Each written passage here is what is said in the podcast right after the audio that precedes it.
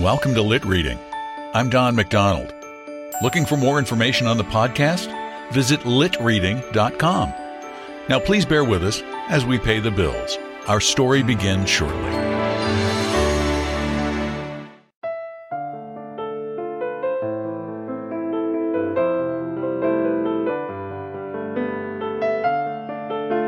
Welcome to Lit Reading. I'm Don McDonald. Happiness has always been elusive usually found in unexpected places and often in the wake of the worst life events. In our next story, an affluent woman is tested by an unexpected tragedy in Poor Dear Margaret Kirby by Kathleen Norris.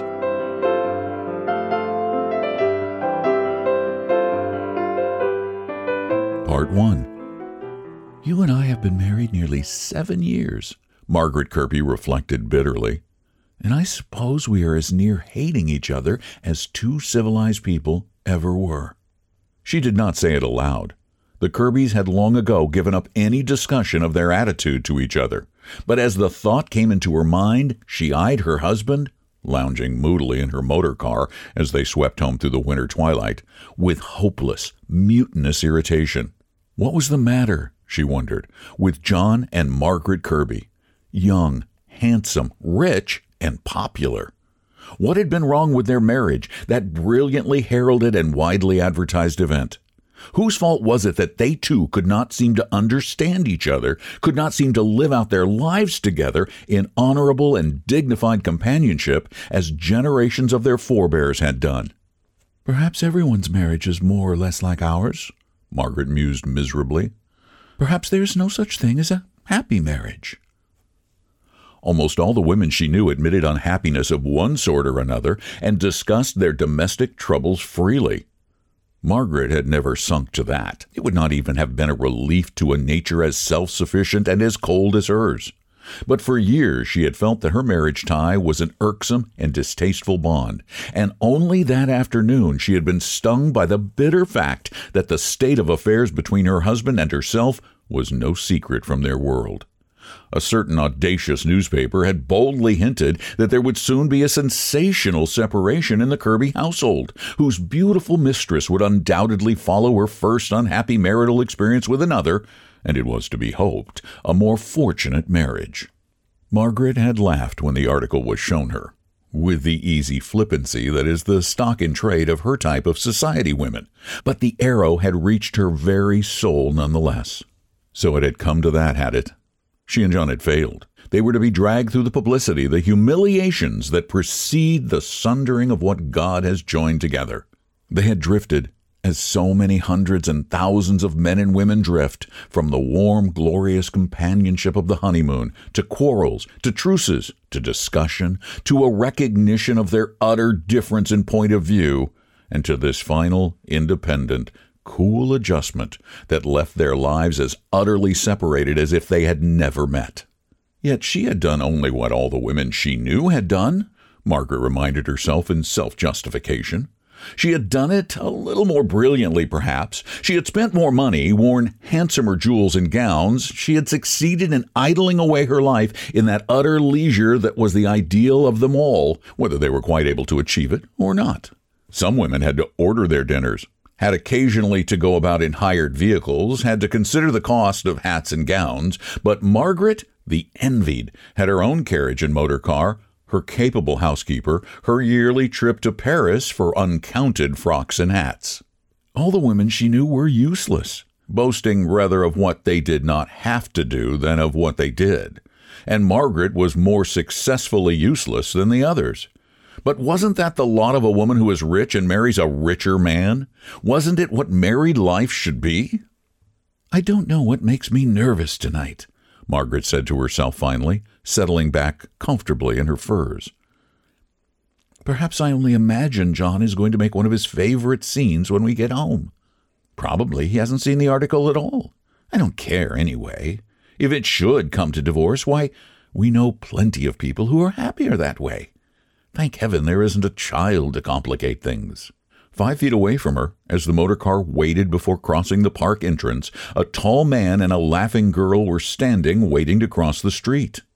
But aren't we too late for the gallery seats?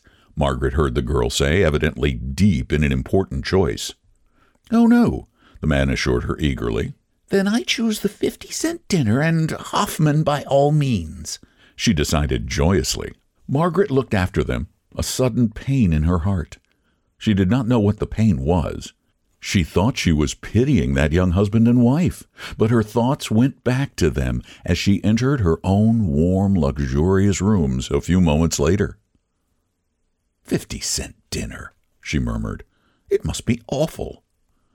To her surprise, her husband followed her into her room without knocking and paid no attention to the very cold stare with which she greeted him. Sit down a minute, Margaret, will you? he said. And let your woman go. I want to speak to you. Angry to feel herself a little at loss, Margaret nodded to the maid and said in a carefully controlled tone, I'm dining at the Kelseys, John. Perhaps some other time. Her husband, a thin, tall man, prematurely gray, was pacing the floor nervously, his hands plunged deep in his coat pockets. He cleared his throat several times before he spoke. His voice was sharp, and his words were delivered quickly. It's come to this, Margaret. I'm very sorry to have to tell you, but things have finally reached the point where it's. it's got to come out. Bannister and I have been nursing it along, and we've done all we could. I went down to Washington and saw Peterson, but it's no use. We turn it all over, the whole thing to the creditors tomorrow. His voice rose suddenly. It was shocking to see the control suddenly fail.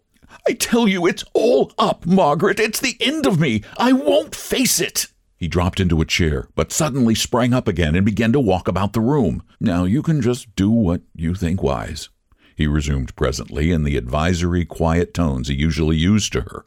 You can always have the income of your Park Avenue house. Your Aunt Paul will be glad enough to go abroad with you, and there are personal things, the house silver and the books that you can claim.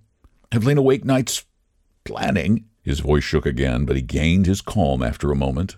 I want to ask you not to work yourself up over it, he added. There was a silence. Margaret regarded him in stony fury. She was deadly white. Do you mean that Throckmorton Kirby and Son have has failed? she asked. Do you mean that my money, the money that my father left me, is gone? Does Mr. Bannister say so? Why has it never occurred to you to warn me? I did warn you. I tried to tell you in July. Why, all the world knew how things were going. If on the last word there crept into his voice the plea that even a strong man makes to his woman for sympathy, for solace, Margaret's eyes killed it. John, turning to go, gave her what consolation he could. Margaret, I can only say I'm sorry. I tried. Bannister knows how I tried to hold my own. But I was pretty young when your father died, and there was no one to help me learn. I'm glad it doesn't mean actual suffering for you, Someday, perhaps, we'll get some of it back. God knows I hope so. I've not meant much to you. Your marriage has cost you pretty dear. But I'm going to do the only thing I can do for you. Silence followed. Margaret presently roused herself. I suppose this can be kept from the papers. We needn't be discussed and pointed at in the streets, she asked heavily, her face a mask of distaste. That's impossible, said John briefly. To some people, nothing is impossible, Margaret said. Her husband turned again without a word and left her. Afterward, she remembered the sick misery in his eyes, the whiteness of his face. What did she do then? She didn't know. Did she go at once to the dressing table? Did she ring for Louise, or was she alone as she slowly got herself into a loose wrapper and unpinned her hair? How long was it before she heard that horrible cry in the hall? What was it? That or the voices and the flying footsteps that brought her, shaken and gasping, to her feet? She never knew. She only knew that she was in John's dressing room and that the servants were clustered, a sobbing, terrified group in the doorway. John's head, heavy, with shut eyes, was on her shoulder. John's limp body was in her arms. They were telling her that this was the bottle he had emptied and that he was dead. Part 2 It was a miracle that they got her husband to the hospital alive, the doctors told Margaret late that night. His life could be only a question of moments. It was extraordinary that he should live through the night, they told her the next morning, but it could not last more than a few hours now. It was impossible for John Kirby to live, they said. But John Kirby lived. He lived to struggle through agonies undreamed of back to the days of new pain. There were days and weeks and months when he lay, merely breathing, now lightly, now just a shade more deeply. There came a day when the great doctors gathered about him to exult that he undoubtedly, indisputably winced when the hypodermic needle hurt him. There was a great day in late summer when he muttered something. Then came relapses, discouragements, the bitter retracing of steps. On Christmas Day he opened his eyes and said to the grave, thin woman who sat with her hand in his, Margaret. He slipped off again too quickly to know that she had broken into tears and fallen on her knees beside him. After a while, he sat up, was read to, and finally wept because the nurses told him that some day he would want to get up and walk about again. His wife came every day, and he clung to her like a child. Sometimes, watching her, a troubled thought would darken his eyes. But on a day when they first spoke of the terrible past, she smiled at him the motherly smile that he was beginning so to love, and told him that all business affairs could wait. And he believed her.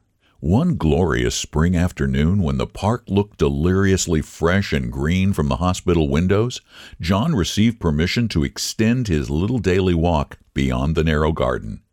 With an invalid's impatience, he bemoaned the fact that his wife would not be there that day to accompany him on his first trip into the world. His nurse laughed at him. Don't you think you're well enough to go and make a little call on Mrs. Kirby? she suggested brightly. She's only two blocks away, you know. She's right here on Madison Avenue. Keep in the sunlight and walk slowly, and be sure to come back before it's cold, or I'll send the police after you.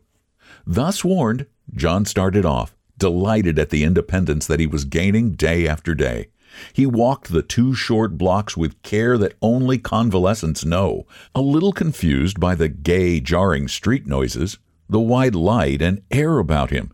He found the address, but somehow the big, gloomy double house didn't look like Margaret. There was a Mrs. Kirby there, the maid assured him, however, and John sat down in a hopelessly ugly drawing room to wait for her. Instead, there came in a cheerful little woman who introduced herself as Mrs. Kipham. She was of the chattering, confidential type so often found in her position. Now, you wanted Mrs. Kirby, didn't you? she said regretfully. She's out. I'm the housekeeper here, and she thought if it was just a question of rooms, maybe I'd do as well. There's uh, some mistake, said John, and he was still weak enough to feel himself choke at the disappointment. I want Mrs. John Kirby a very beautiful Mrs. Kirby who is quite prominent in. Oh, yes, indeed, said Mrs. Kipham, lowering her voice and growing confidential. That's the same one. Her husband failed and all but killed himself, you know. You've read about it in the papers. She sold everything she had, you know, to help out the firm, and then she came here. Bought out an interest in this, said John very quietly in his winning voice. Well, she just came here as a regular guest at first, said Mrs. Kipham with a cautious glance at the door. I was running it then, but I got into an awful debt, and my little boy was sick, and I got to telling her my worries. Well, she was looking for something to do, a companion or private secretary position, but she didn't find it, and she had so many good ideas about this house and helped me out so, just taking things over, that finally I asked her if she wouldn't be my partner, and she was glad to. She was just about worried to death by that time. I thought Mrs. Kirby had property, investments in her own name, John said. Oh, she did, but she put everything right back into the firm, said Mrs. Kipham. Lots of her friends went back on her for doing it. The little woman went on in a burst of loyal anger. However, she added, very much enjoying her listener's close attention. I declare my luck seemed to change the day she took hold. First thing was that her friends, and a lot that weren't her friends, came here out of curiosity, and that advertised the place. Then she slaves day and night, goes right into the kitchen herself and watches things, and she has such a way with the help. She knows how to manage them, and the result is we've got the house packed for next winter, and we'll have as many as 30 people here all summer long. I feel like another person. The tears suddenly brimmed her weak, kind eyes, and she fumbled with her handkerchief. You think I'm crazy running on this way? said little Mrs. Kipham. But everything has gone so good. My Leslie is much better, and as things are now, I can get him to the country next year, and I feel like I owed it all to Margaret Kirby. John tried to speak, but the room was wheeling about him. As he raised his trembling hand to his eyes, a shadow fell across the doorway, and Margaret came in. Tired, shabby, laden with bundles. She stood blinking at him a moment, and then, with a sudden cry of tenderness and pity, she was on her knees by his side. Margaret, Margaret, he whispered, what have you done? She did not answer, but gathered him close in her strong arms, and they kissed each other with wet eyes. Part 3 A few weeks later, John came to the boarding house nervous, discouraged, still weak. Despite Margaret's bravery, they both felt the position a strained and uncomfortable one. As day after day proved his utter unfitness for a fresh business start in the cruel, jarring competition of the big city, John's spirits nagged pitifully. He hated the boarding house. It's the only bridge that takes us over the river, his wife reminded him. But when a factory in a little town half a day's journey away offered John a manager's position at a salary that made them both smile, she let him accept it without a murmur. Her courage lasted until he was on the train, traveling toward the new town and the new position. But as she walked back to her own business, a sort of nausea seized her. The big, heroic fight was over. John's life was saved and the debt reduced to a reasonable burden. But the deadly monotony was ahead. The drudgery of days and days of hateful labor. The struggle. For what? When could they ever take their place again in the world that they knew? Who could ever work up again from debts like these? Would John always be the weak, helpless convalescent? Or would he go back to the old type, the bored, silent man of clubs and business? Margaret turned a grimy corner and was joined by one of her boarders, a cheerful little army wife. Well, we'll miss Mr. Kirby, I am sure, said little Mrs. Camp as they mounted the steps. By the way, Mrs. Kirby, you won't mind if I ask if we mayn't just now and then have some of the new towels on our floor, will you? We never get anything but the old thin towels. Of course, it's Alma's fault, but I think everyone ought to take a turn at the new towels as well as the old, don't you? I'll speak to Alma, said Margaret, turning her key. A lonely, busy autumn followed, and a winter of hard and thankless work. I feel like a plumber's wife, smiled Margaret to Mrs. Kipham, when in November John wrote her of a raise. But when he came down for two days at Christmas time, she noticed he was brown, cheerful, and amazingly strong. They were shy as lovers on this little holiday, Margaret finding that her old maternal, half patronizing attitude toward her husband did not fit the case at all and John almost as much at a loss. In April, she went up to Applebridge, and they spent the whole day roaming about in the fresh spring fields together. It's really a delicious little place, she confided to Mrs. Kipham when she returned. The sort of place where kiddies carry their lunches to school and their mothers put up preserves, and everybody has a surrey and an old house. John's quite a big man up there. After the April visit came a long break for John went to Chicago in the July fortnight they had planned to spend together, and when he at last came to New York for another Christmas, Margaret was in bed with a bad throat and could only whisper her questions. So another winter struggled by and another spring, and when summer came, Margaret found that it was almost impossible to break away from her increasing responsibilities.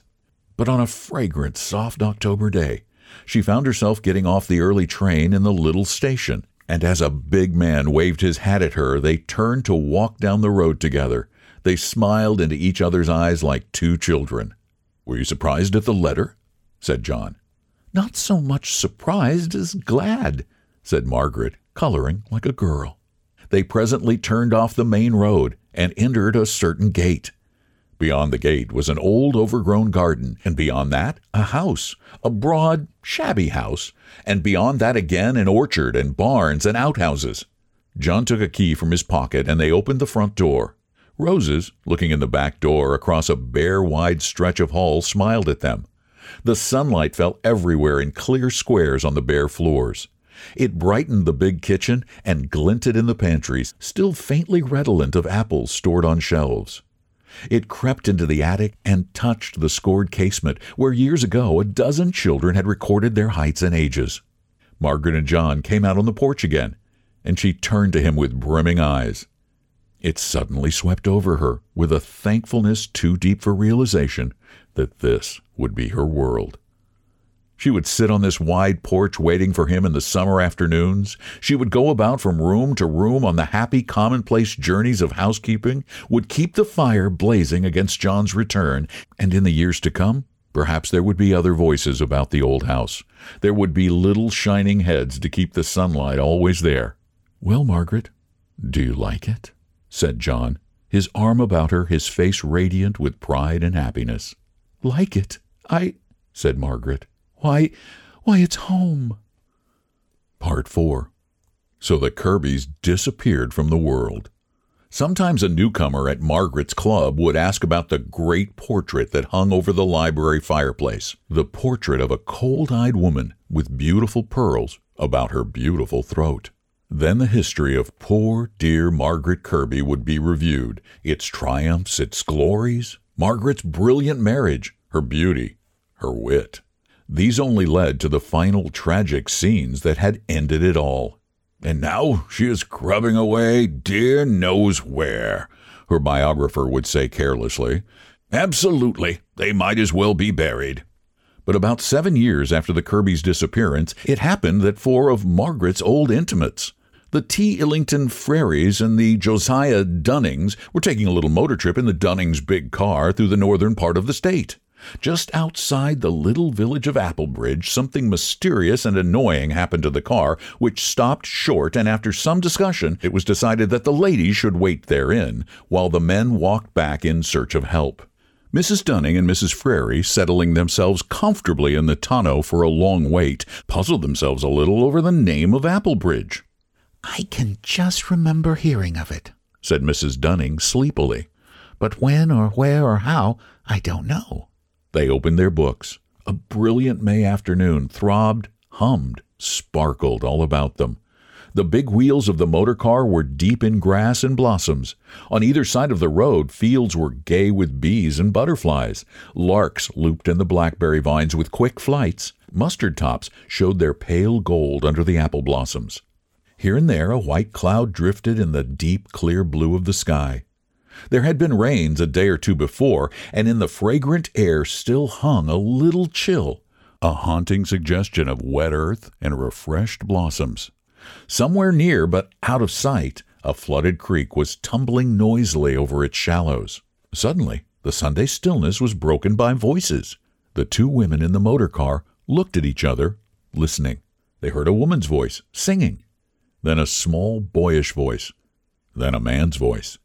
The speakers, whoever they were, apparently settled down in the meadow not more than a dozen yards away for a breathing space. A tangle of vines and bushes screened them from the motor car. Mother, Mother, are me and Billy going to turn the freezer? said a child's voice. And a man asked, Tired, old lady? No, not at all. It's been a delicious walk, said the woman. The two sitting in the motor car gasped. Yes, yes, yes, lovey, the woman's voice went on. You and Bill may turn if Mary doesn't mind. Be careful of my fern, Jack. And then, in German, Aren't they lovely in all the grass and flowers, John? Margaret, breathed Mrs. Frary. Poor dear Margaret Kirby. I hope they don't go by this way, whispered Mrs. Dunning after an astounded second. One's been so rude, don't you know, for getting her. She probably won't know us. Mrs. Frary whispered back, adjusting her veil in a stealthy way.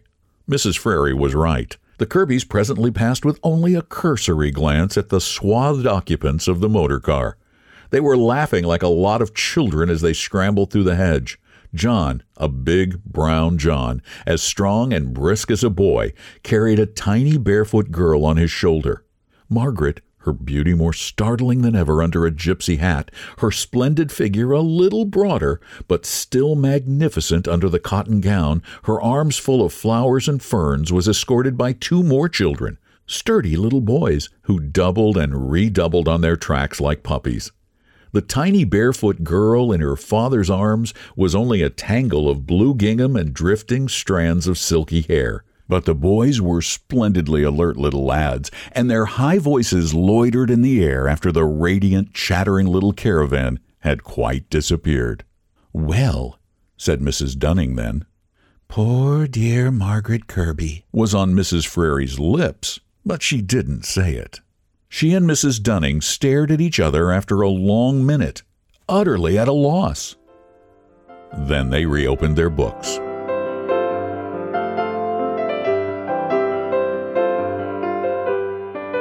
Kathleen Norris was, for a time, the highest paid female writer in early 20th century America.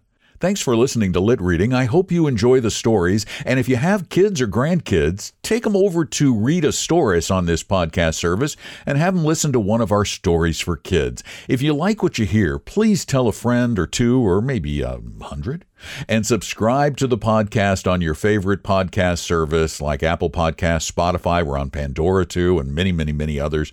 And also, if you do like it, Okay, if you don't like it, you can review it too. But if you do like the podcast, please review it on Apple Podcasts. It does help get the word out. Thanks again for listening. I'm Don McDonald.